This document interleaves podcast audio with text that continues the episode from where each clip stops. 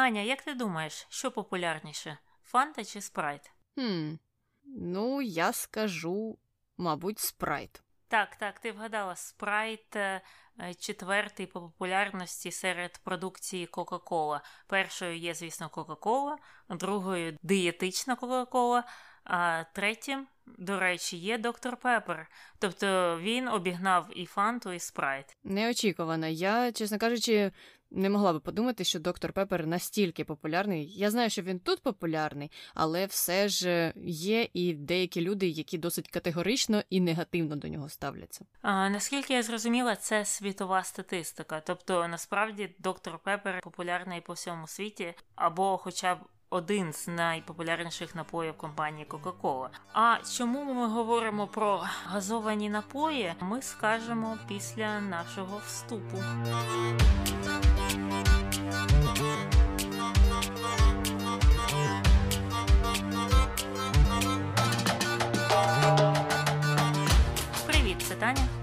Аня. В ефірі подкаст Не без гріха. Дискусії про відомих людей, їх досягнення та сумнівні вчинки. Сьогодні говоримо про Макса Кайта. Хм, Після Бенджаміна Франкліна Макс Кайт видається не дуже відомою особистістю. То що ж там люди питають Гугла про цього Макса Кайта, Таню? Про Макса Кайта питають дуже мало саме про його особистість і хто він такий. Найпопулярнішим питанням про нього було чи е, він ще живий. Як ти думаєш? Ну, якщо так прикинути, то велика ймовірність, що вже ні.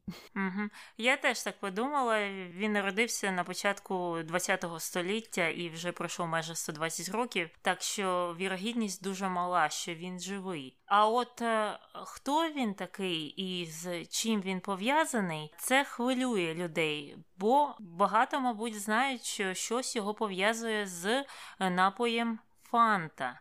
І якраз е, про фанту люди питають, як правильно вимовляти це слово. Фанта, а як е, ще його можна вимовляти?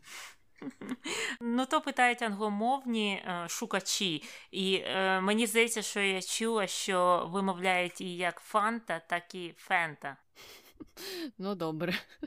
Я, чесно кажучи, навіть і не чула, як вимовляють тут люди е, це слово, тому що мені здається цей напій не настільки популярний, або, можливо, він mm-hmm. не настільки популярний серед тих, кого я знаю. І, звичайно, навіть якщо вони хочуть купити якусь помаранчеву е, газовану воду, вони її так і називають: помаранчева газована вода, а не фанта.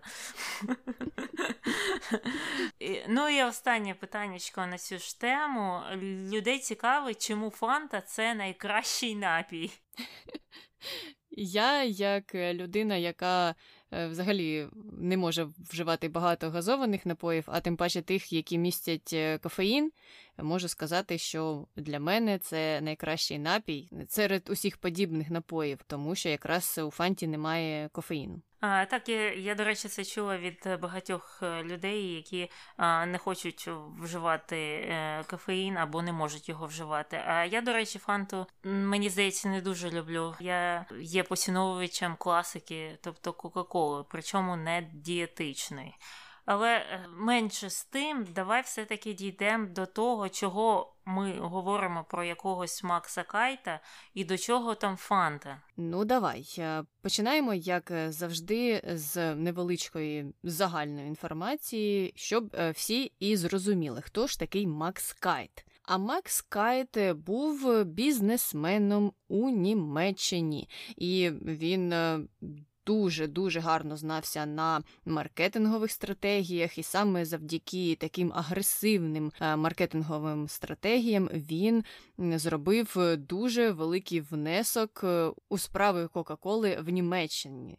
Він переконав країну з багатовіковими алкогольними традиціями полюбити газовану воду. І він якраз почав свою роботу після Першої світової війни, і тоді було досить вигідно будувати такі фабрики та заводи, будь-яке виробництво досить швидко могло розвинутися, якщо в тебе були інвестиції, звичайно. тому що робоча сила була дешева, матеріали теж були дешевими, а все це сталося через депресію, яка якраз і відбувалася у 20-х роках. І саме на компанію Coca-Cola і працював цей Макс Кайт, і саме для компанії Coca-Cola він розробив фанту.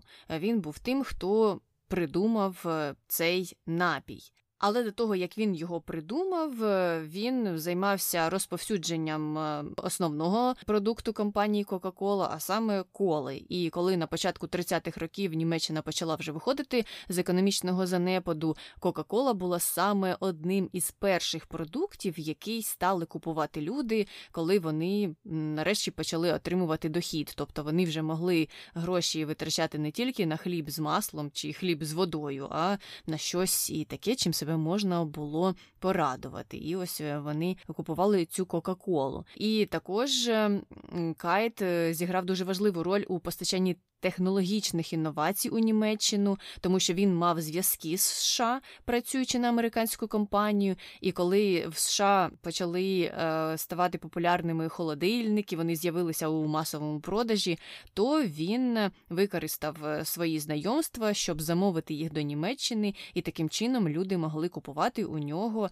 ці холодні напої, і це їм дуже подобалося. І це теж вплинуло на популярність компанії Coca-Cola в Німеччині. Так, але найголовнішою причиною, чого ми говоримо про Макса Кайта, це те, що, звісно, з створенням фанти у часи довоєнної, воєнної та повоєнної е, Німеччини е, з цим пов'язано дуже багато контроверсій, і ці контроверсії, е, як завжди, мають якийсь нацистський відтінок. Але перед тим як ми до того дійдемо, давай трошки почнемо з історії розвитку компанії Coca-Cola у Європі, а саме у Німеччині, та як саме була утворена ця фанта. По-перше, хочу сказати, що про самого Макса Кайта дуже мало відомо, і я б шукала всі джерела в інтернеті на трьох або чотирьох мовах е, і знайшла дуже мало. Е, але те, що ми знаємо, що він народився у 1903 році, він був німцем або німцем за походженням, і все життя жив там і працював там.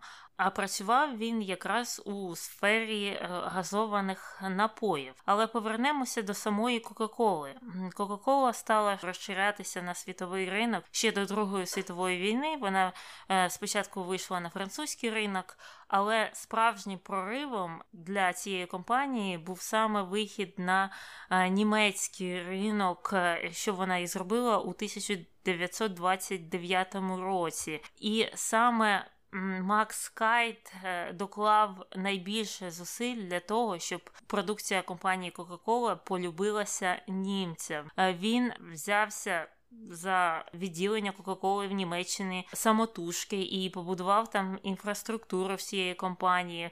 Він почав з розливного заводу у Франкфурті, також побудував склади у Кельні, і е, так е, поступово розширявся і розширявся. І з кожним роком продажі Кока-Коли встановлювали новий рекорд в Німеччині. І вже в 39-му році, коли почалася війна, Кока-Кола мала там аж 40 43 розливні заводи та понад 600 місцевих дистриб'юторів. Тобто, буквально за 10 років він з компанії початківця, філія якої була тільки утворена в Німеччині, перетворив її просто на великий якийсь конгломерат з виробництва газованої води. І цікавим фактом про Кока-Колу і Німеччину є те, що її туди імпортували ще до того, як відкрився там перший завод.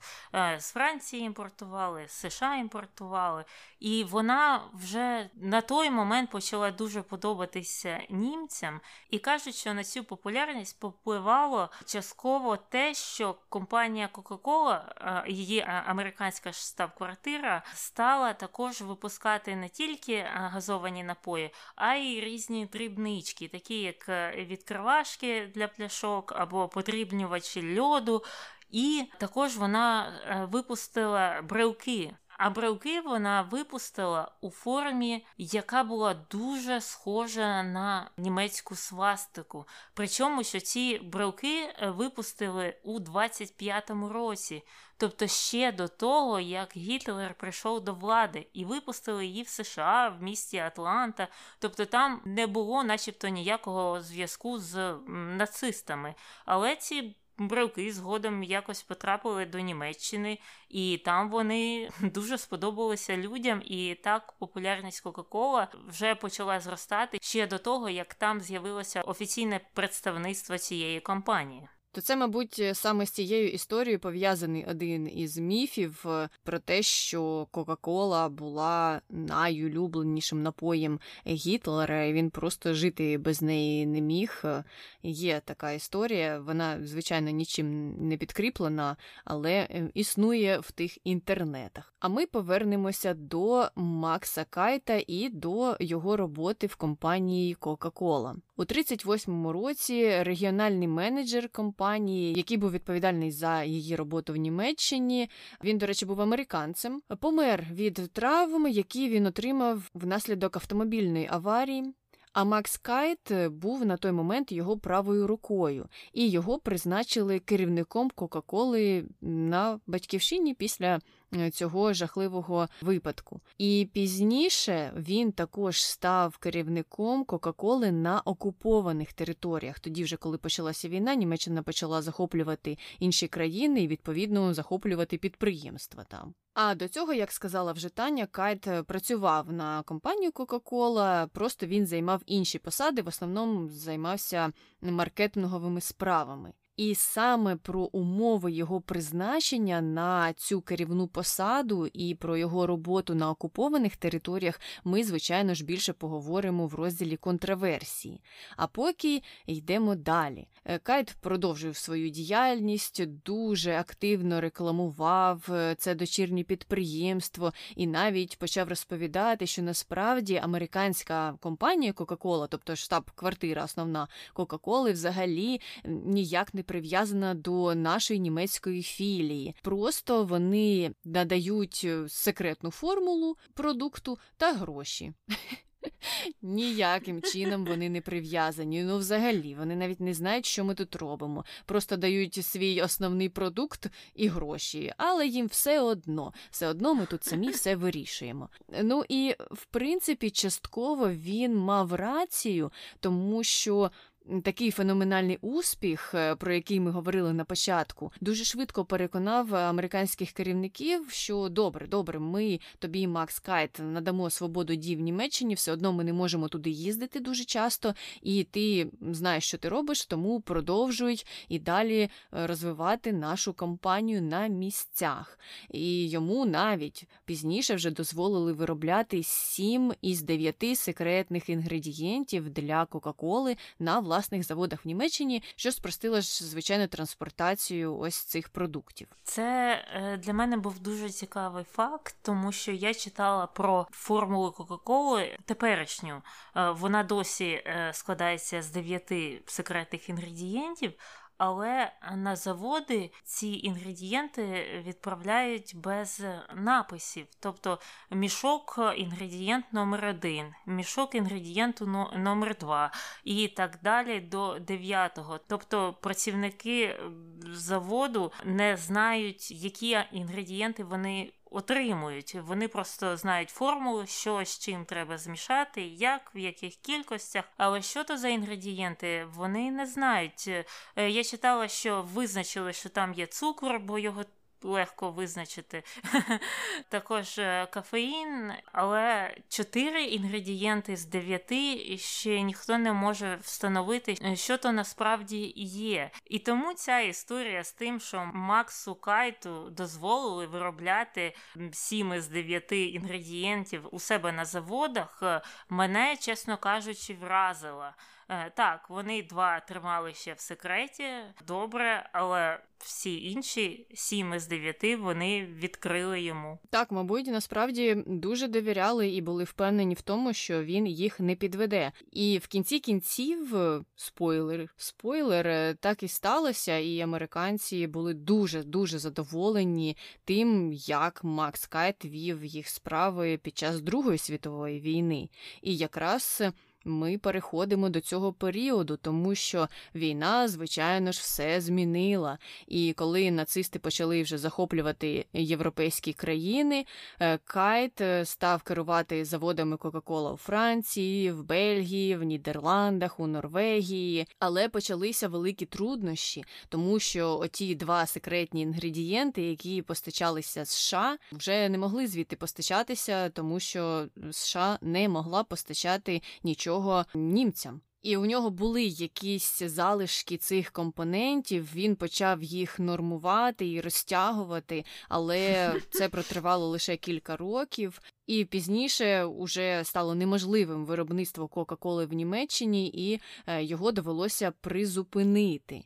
Я думаю про це нормування. Тобто раніше тобі треба було залити там 2 літри чогось і один літр ще чогось, щоб в кінці кінців вийшла та Кока-Кола, якою ми її знаємо. Він став заливати по 100 грам кожного. І я думаю, німці, що вони не помітили, що щось змінилося, чи то були такі інгредієнти, які особливо знаєш, не впливають на смак Кока-Коли. Дивлячись, е, як він там їх нормував, ми ж не знаємо, яка загальна кількість цих компонентів в нього залишилася. Можливо, він так потроху, потроху, потроху, і знаєш, розтягнув це на два роки, і вони ну не помітили. Тобто, це як е, з якоюсь дієтою, чи якщо ти хочеш просто урізати споживання якогось продукту, наприклад, у своєму харчуванні, скажімо, цукру, ти просто не забороняєш собі їсти його взагалі. Ось все з завтрашнього дня я перестаю їсти весь цукор, весь шоколад і все, що з цим пов'язане.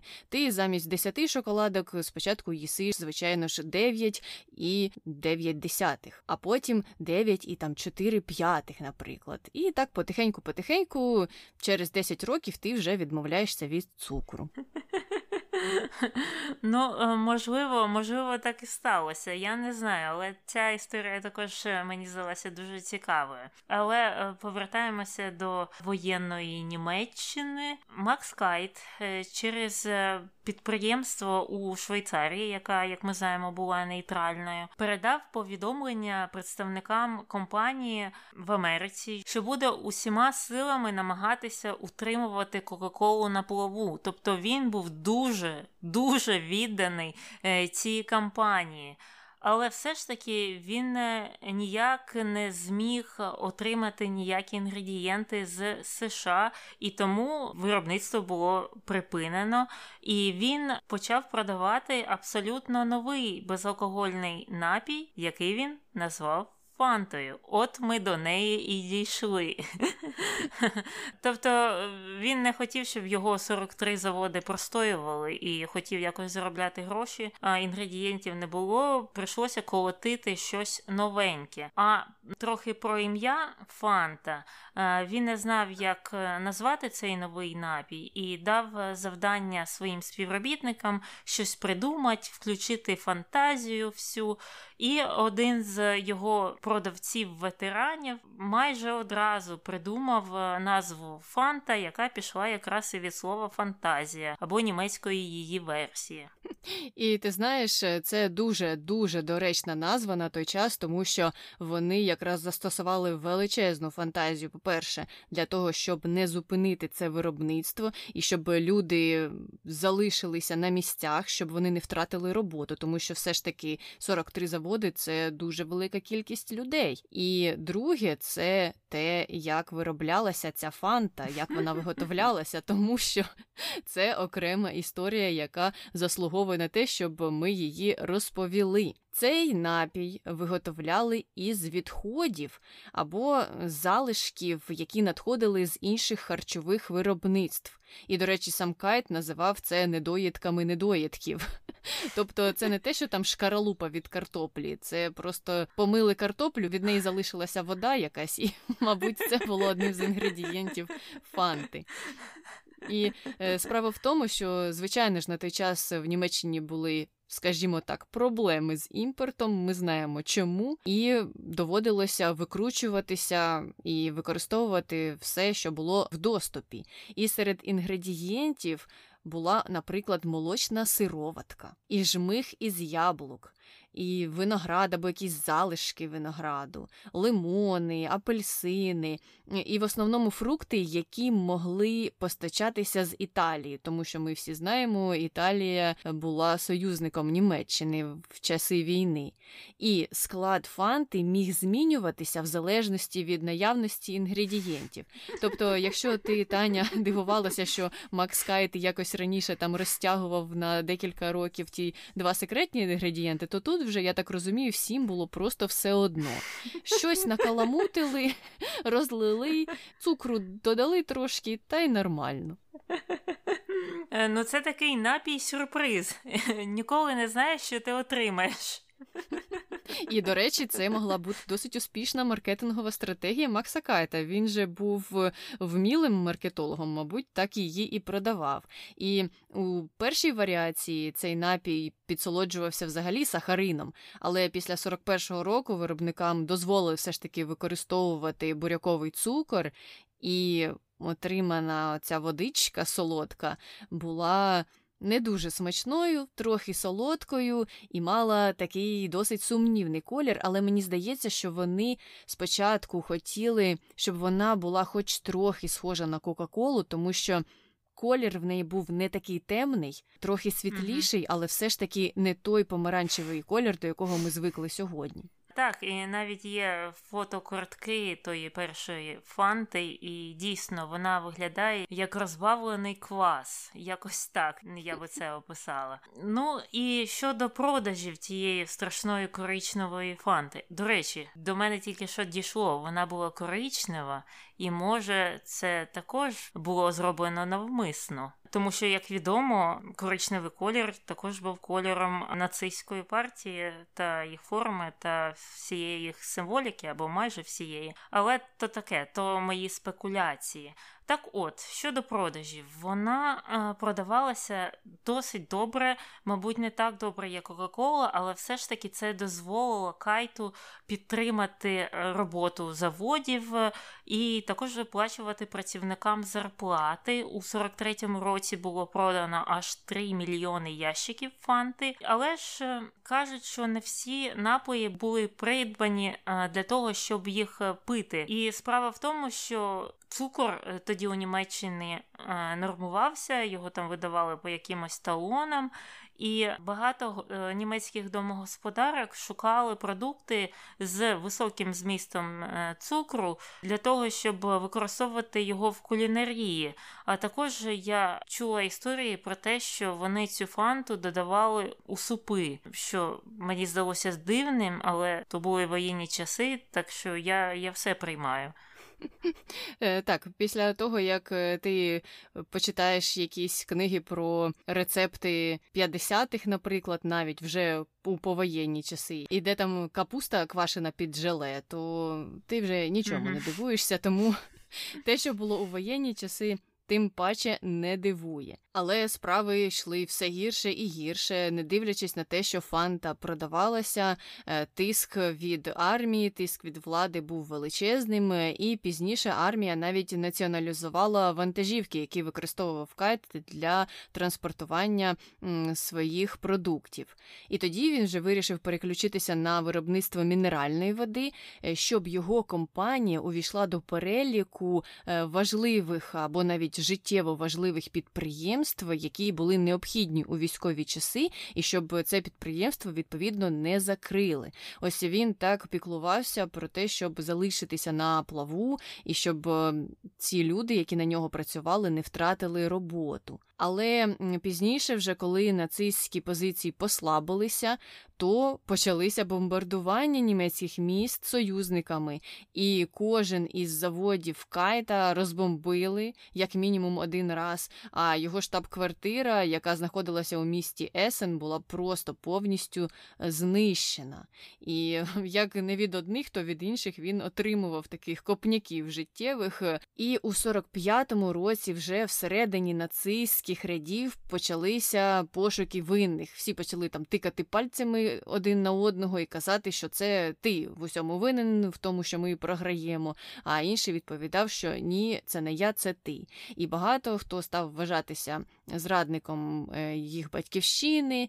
Е, і Кайт так само майже підпав під гарячу руку, тому що він все ж таки на папері працював на американську компанію, хоча там німці намагалися прибрати все до своїх рук. І спочатку йому наказали змінити назву е, компанії на будь-що інше, крім Кока-Кола. А потім і взагалі викликали до Берліну на допит і навіть хотіли розпочати процес повної націоналізації цієї компанії. Але Кайту дуже пощастило, тому що, поки він збирався на той допит, союзники е, розбомбили Міністерство юстиції і вбили міністра, який там працював. І так Кайт врятувався від своєї смерті, тому що в принципі вже вважалося, що якщо у нього б забрали це підприємство, і якщо вже влада була налаштована проти е, цієї компанії, то все, що йому світило, це був там розстріл чи будь-яке інше вбивство представниками нацистської влади. Це ж так повезло, так повезло. Я, до речі, чула про те, що е, намагалися змінити назву Кока-Коли в Німеччині, і ці німці казали йому: та нам все одно міняй на що завгодно, крім Кока-Кола. Та називай його Max Keith Company, як завгодно, але щоб це ніяк не було пов'язано з американцями. Так вони хотіли відсторонитися від цього. Але як мені здається, Макс Кайт був навіть не те, що патріотом Німеччини, він був патріотом Кока-Коли. З якоїсь причини. Ну і е, протягом наступних трьох місяців е, союзники вже дійшли до а, Німеччини, але Кайт все продовжував виробляти фанту. І в кінці кінців американці знайшли його в частково зруйнованій фабриці в травні 45-го року. І незадовго після цього він вже послав перший телеграф до американської штаб-квартири і сказав їм, що. Не переживайте, німецька дочірня компанія все ще жива.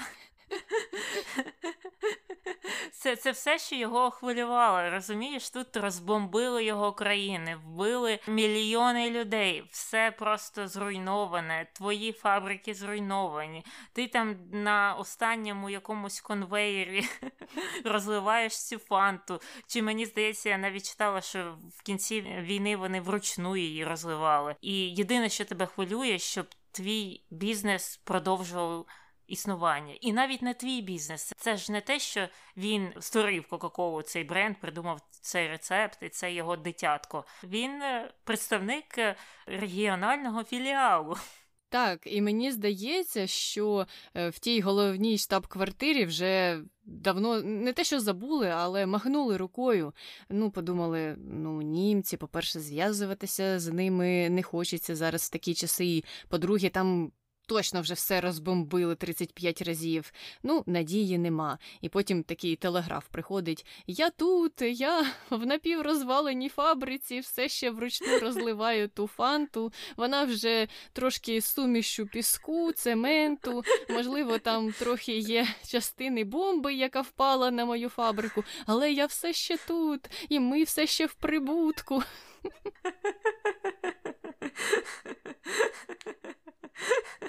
Ну і е, така історія дуже сподобалася американцям. Його там визнали героєм, тому що вони там в Америці не знали, що коїться з Кока-Колою в Німеччині. Вони просто не отримували ніякої інформації і не знали, працює Кайт на нацистів, працює він на компанії, що він там взагалі робить, бо спілкування повністю було обірвано. Але дані того часу свідчать про те, що все ж таки Кайт захищав інтереси працівників Кока-Коли в той час, а не настільки інтереси нацистів. Але до цього ми ще повернемося в нашому розділі контроверсій.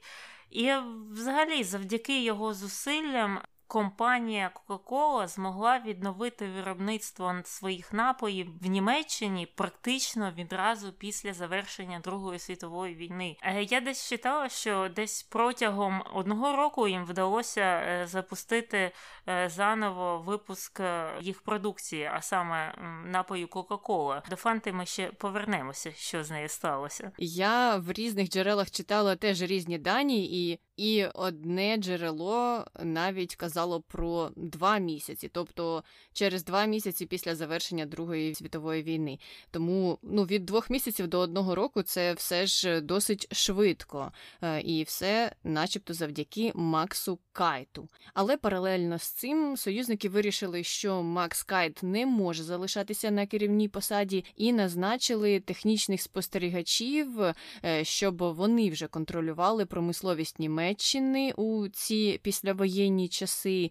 Е, ну і відмовилися прийняти Кайта на роботу. А деякі місцеві люди навіть називали його другим Гітлером, і я не знаю, чи це через його якісь е, робочі моменти, можливо, спосіб управління, чи через якісь контроверсійні зв'язки. Але пізніше е, Вудраф, це керівник компанії Coca-Cola, вирішив, що розлив продукції повинен бути повернутий місцевим жителям е, і направив вже слідчого до Німеччини, щоб перевірити, що ж там робив Кайт у військові часи, і чи все було так класно і прекрасно, як їм здалося на перший погляд. І слідчий все це перевірив е, і презентував доповідь, де розказав, що е, дії Макса Кайта на той час, на часи війни, були досить нормальними. Він не був нацистом,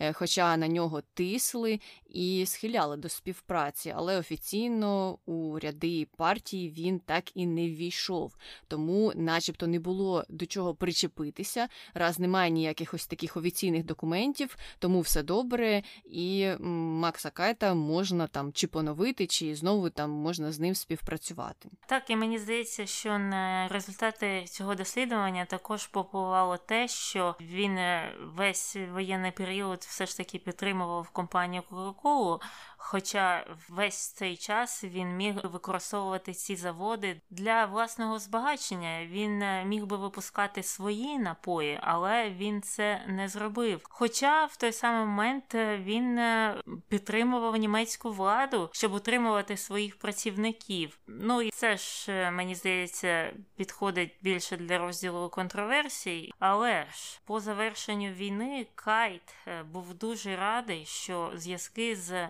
Америкою поновилися, і е, він навіть передав їм весь капітал, зароблений в воєнні роки, та також права на новий продукт.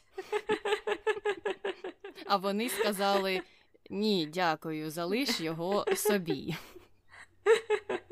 Ну, майже майже так і сталося. І Вудрев, після того, як отримав всі ці грошики, вирішив поновити Кайта на посаді і призначив його керівником Кока-Коли на території не тільки Німеччини, а й всієї Європи. Хоча е, багато хто ще й тоді е, продовжували називати його суперфюрером.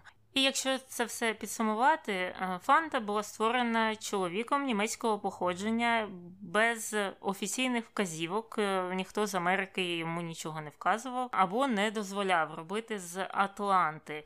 І він, начебто, по всім даним, не був таким нацистом і не винайшов е, фанту за вказівкою Третього рейху, тобто вони не сказали йому зроби щось інше за Кока-Колу. Тобто, в цілому він діяв незалежно, але все ж таки він мав іти на певні компроміси з тодішньою владою е, Німеччини. Ну і наостанок Повернемося до фанти. Звісно, на сьогоднішній день вона не робиться з яблук, винограду, е, лимонів або відходів з цих е, фруктів. Сам рецепт е, фанти змінили в 55-му році на такий, як ми його знаємо сьогодні. Тобто, це апельсиновий газований напій. Але права були передані американському офісу, і права на назву, і на все, і навіть сама емблема фанти фанти майже залишилась такою самою, як і була у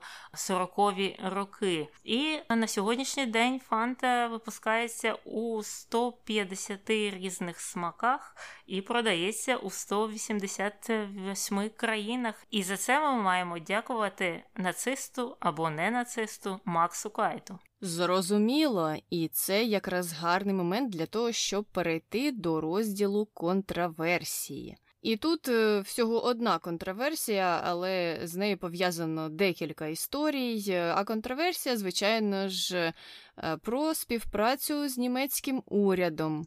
І перша історія така: Е, ще коли Макс Кайт був директором ем, американської компанії Coca-Cola, то він боявся, що його можуть ув'язнити, а бізнес націоналізувати так само, як німці це робили з дочірніми компаніями General Motors та IBM, які знаходилися в Німеччині.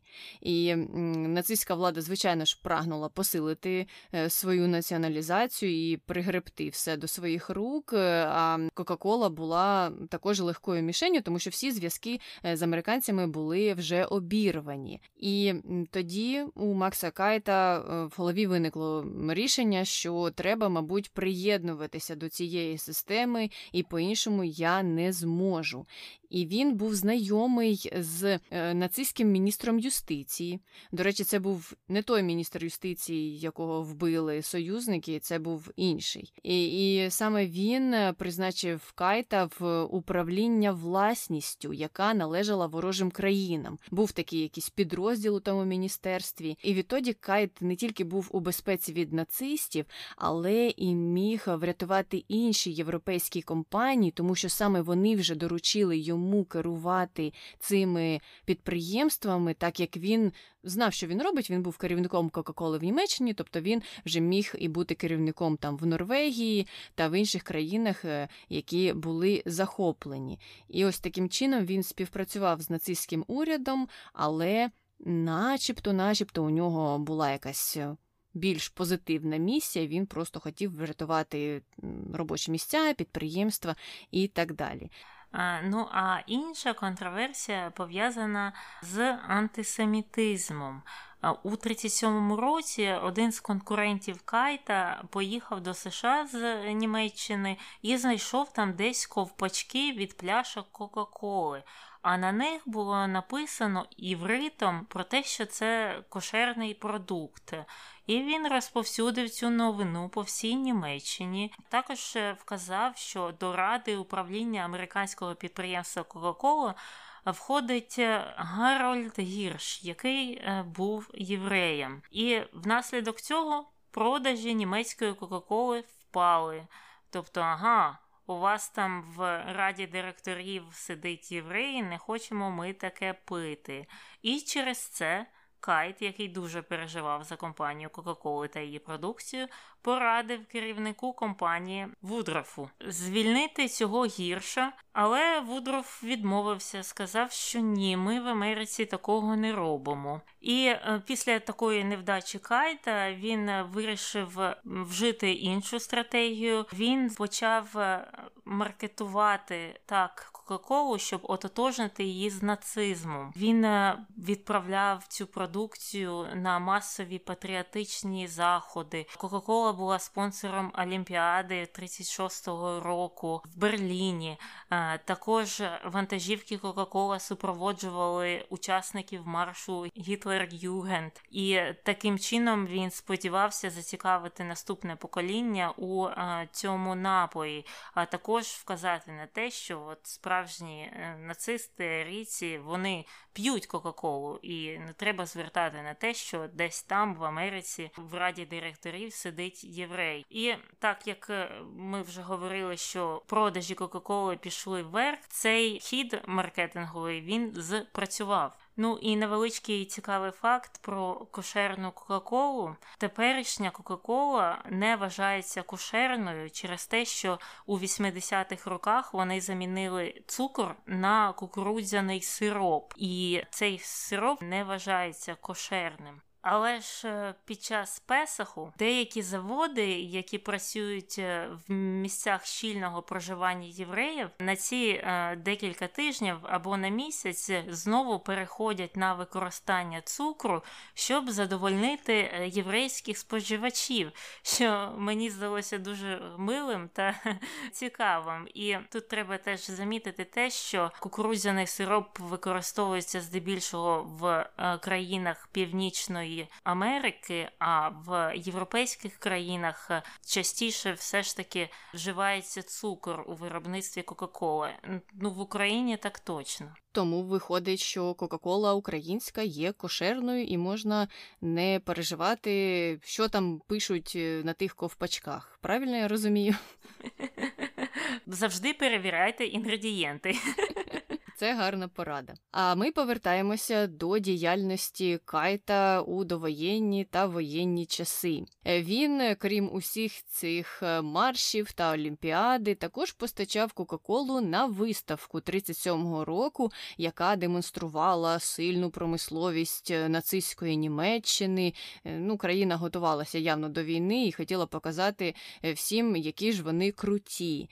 І посеред цієї виставки Кайт побудував такий собі маленький е, завод з розливу продукції де фотограф компанії сфотографував Германа Герінга, е, того, що був одним з найближчих соратників Гітлера, і його навіть називали націй номер 2 тому що він був ем, військовим та економічним керівником Третього рейху.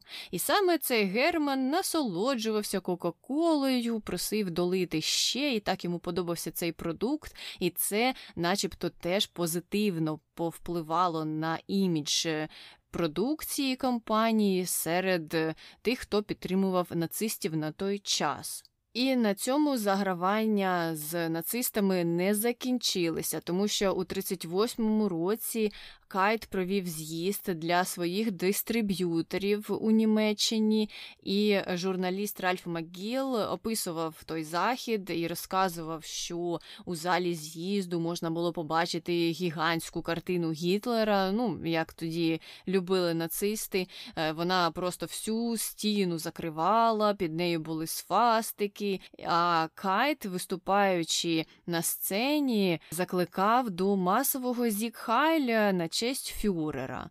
Тобто, з одного боку, він так був вимушений співпрацювати з нацистами, це ж були такі складні часи, але з іншого боку, ну він так е, досить активно це робив е, і, мабуть, е, знаєш. Загрався, загрався, можна так сказати. Ну, це, якщо м'яко це описувати, так, загрався зі своїми заграваннями до нацистів. Е, так, він зовсім їх е, не цурався. І остання історія пов'язана з тим, кого він наймав е, на роботу під час війни. Значить, у розпалі Другої світової війни, коли його заводи вже були розбомблені, а багато працівників, які на тих заводах працювали, їх призвали до армії. І тоді Кайт вирішив перевести виробництво у передмістя. Це вже коли фанту почали розвивати по хатам самотужки. І туди він наймав німців, е, колишніх в'язнів, які були непризивними, тобто вони не могли служити, а також е, різних там колишніх та теперішніх полонених з усієї Європи, які там опинилися через війну. Тобто він і е, такої праці, майже рабської або рабської, якщо прямо говорити, також не цурався. І мені в цілому здалося, що можливо він в душі глибоко всередині десь і не був е, нацистом, таким відданим, що він не вважав там, що він є арійцем, що Убер Аліс та все таке інше. Але в той самий час у нього і не було принципів, тому що він здатен був зробити все, щоб утримати Кока-Колу Німеччини на плаву. Якщо це зігувати, так зігувати, вішати величезний портрет Гітлера. Так будемо вішати, спонсорувати Олімпіаду будемо, наймати гастербайтерів також, чому б ні. І тому це такий класичний е, приклад е, контроверсійної людини. Безсумнівно, і у нього не те, щоб не було принципів. У нього був один принцип: мені треба цю компанію провести через Другу світову, а там подивимося, що станеться. І я, начебто, якщо виграють союзники, то е, буду героєм, що і сталося, до речі, він так, як ти казала, е, в Америці вважався таким. А якщо німці отримають перемогу, то тоді я ж з ними, начебто, співпрацюю, і портрети в мене висять, тому і тут не причепишся. Ось він для себе, мабуть, і виробив таку стратегію. Хоча, як ми вже сказали, офіційно нацистом він не вважався. І тепер, е, я думаю, можна переходити до конспірологічних теорій, пов'язаних з Максом Кайтом або з тією продукцією, яку він виготовляв. Перша про те, чому Макс Кайт придумав фанту, і тут в нас є декілька версій. Він придумав фанту, тому що Інших безалкогольних напоїв, включаючи Кока-Колу, в Німеччині вже не було. А нацисти прагнули випити якийсь такий солоденький газований продукт, і тому саме для них, і тому саме за їх замовленням е, прийшлося ось придумувати цей продукт, цю фанту. І ти знаєш, я коли це прочитала, мені смішно трохи стало, тому що можливо вони і хотіли випити щось солоденьке, таке газоване, але коли Макс Кайт їм приніс фанту то вони б сказали: ой, ні, забери це і більше нам ніколи в житті не показуй. Ми відмовляємося, краще будемо пити воду з крану. Так, ну і сама ідея того, що не було там Кока-Коли, вона ж е, дуже добре перевіряється. Є дані, що Кока-Кола у Німеччині була починаючи з 20-х років. Так що ми відкидуємо цю конспірологію, правда? Правильно. А друга історія про те, що Кайт придумав фанту, тому що нацисти не могли пити Кока-Колу, яку споживали всі ці союзники жахливі. І ось через це Кайту доручили придумати напій, який би продавався тільки в Німеччині, і тоді б це зіграло так само обом сторонам на руку. Тобто в Атланті були б задоволені, тому що репутація Кока-Коли б не постраждала, бо її б не пили нацисти. А в Німеччині теж би були задоволені, тому що вони б отримали свій власний напій і не пили б те, що п'ють оці жахливі союзники.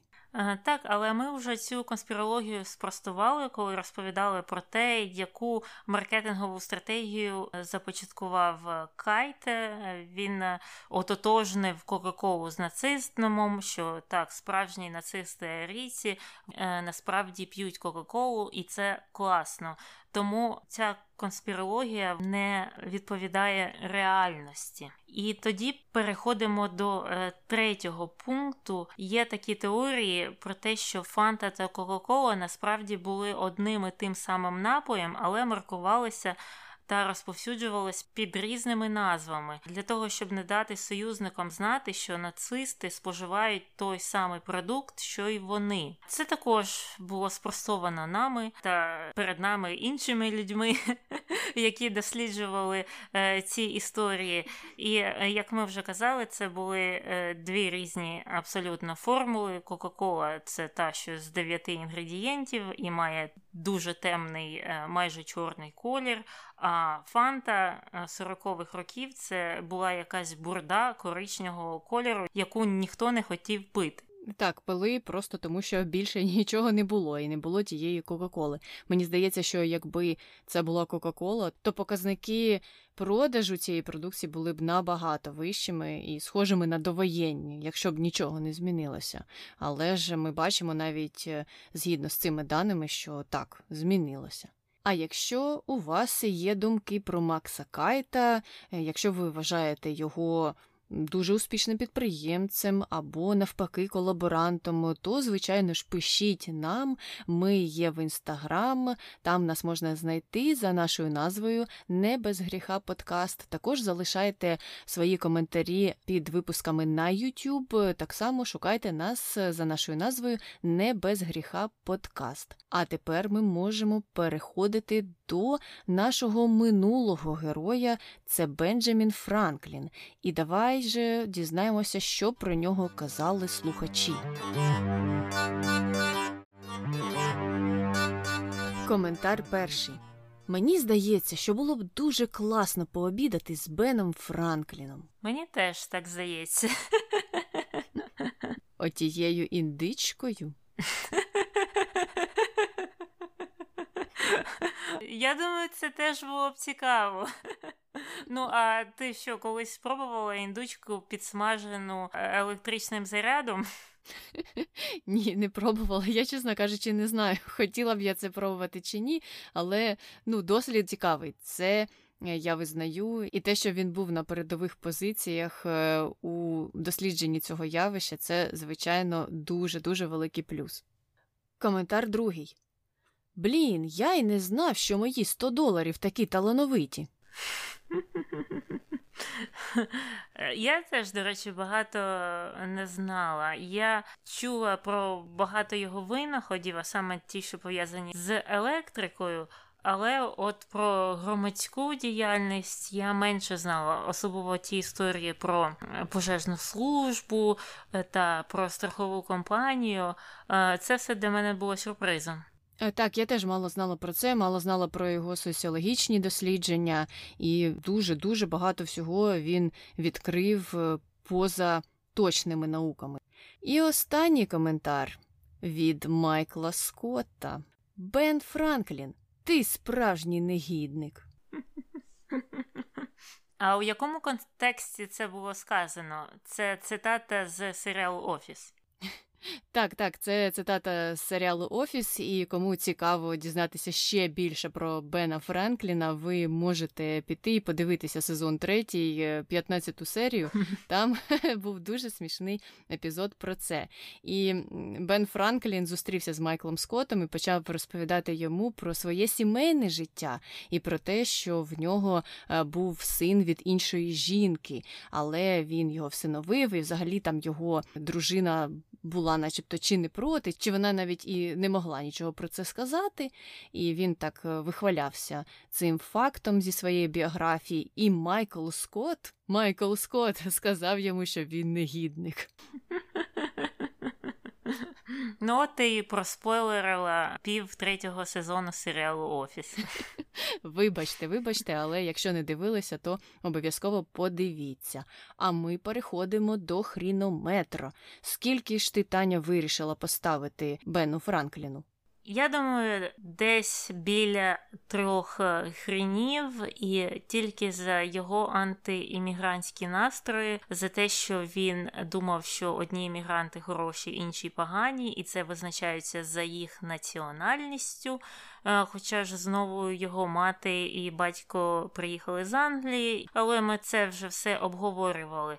І, звісно, за рабовласництво, але що додає йому плюсів, це те, що він відмовився від цієї ідеї, звільнив рабів своїх і, взагалі, під кінець життя став аболіціонистом. Що мені здається, не дуже часто трапляється, е, особливо якщо порівнювати з іншими героями нашого подкасту, з тими нацистами, які були до кінця життя нацистами і не цуралися цього, і взагалі е, вважали, що так і треба. Тому у Бена Бена Франкліна більше плюсів, ніж мінусів, як мені здається. Я погоджуюся, я дещо більше все ж таки хренів йому дала. Це 4, а наші слухачі аж 5. І там теж були досить такі або радикальні оцінки, або навпаки, е, хтось давав по одному, по два. Я е, в свою чергу вирішила поставити четвірку, тому що, так як ти сказала, його імміграційні погляди були досить дивними, е, і неважливо, чи я б жила в той час, чи в цей час зараз е, не можна вважати, що ось нам потрібні тільки сакси, а німці якісь не такі, чи італійці якісь не такі. І е, на рахунок рабовласництва, як ти і сказала, там плюс-мінус аболіціонізм все ж таки дещо перекрив його е, негативні вчинки. А плюс один, на відміну від тебе, я ще додала за те, що він вкрав оті гроші, або нам невідомо, куди вони поділися. Я про це не забула. Тому Бен Франклін від мене четвірка. І наостанок результати опитування про ту хутряну шапку. 66,6666% сказали, що все ж таки це совок, і ні, ні, ні, ніхто б не хотів таке носити. Але 33,33333 це, мабуть, були ті люди, які живуть у Франції або, можливо, надихалися якимись тенденціями того часу. Е, вважають, що це круто і їм все одно, що думають інші. Ну, я вважаю це правильно. Безумовно, хто що хоче, те хай і носить. І наостанок е, хочемо нагадати, де ж нас можна знайти. Вже сказали про інстаграм, про Ютуб. Шукайте нас там за нашою назвою Не без гріха подкаст. І, звичайно ж, нас можна слухати на всіх найпопулярніших платформах, де транслюються подкасти. Тобто ви можете нас знайти в Apple подкастах, в Google подкастах, на Spotify, в Stitcher, в Podcast Addict. Мабуть, де б ви не шукали, ми там є. Теж за нашою назвою Не без гріха подкаст. І, мабуть, так нас буде дуже зручно слухати, якщо ви їдете в метро чи десь гуляєте. Просто встановіть собі той додаток, яким вам зручно користуватися для прослуховування подкастів, і нас там можна знайти. Так, і якщо у вас є щось додати про Франкліна, про Фанту, про Макса Кайта або про будь-якого з наших героїв, то пишіть нам ще й на пошту NBG pesik.gmail.com Або якщо у вас також є пропозиції щодо майбутніх героїв або антигероїв, ви також можете писати нам кудись. А ми вже, мені здається, підійшли до кінця і можемо прощатися. З вами була Таня і Аня. Почуємося. Бувай! Я в тебе не кричу? Кричиш, я тихіше зроблю. Після Бенджаміна Баттона Макс Кайт видається не дуже відомою особистістю. Не Бенджаміна Баттона, а Бенджаміна Франкліна. Окей. А я а я і не зрозуміла, що я сказала. Я так сказала, що я і не уловила. Окей. Оця історія з тим, що Майку Кайту дозволили у себе. Макс. Макс. У нас сьогодні щось. З іменами не пошло. І за це ми маємо дякувати нацисту чи не нацисту Майку Кайту. Макс. Майку, чого Майку? Це просто Кайт мене звивають. Майк, Кайт. Угу.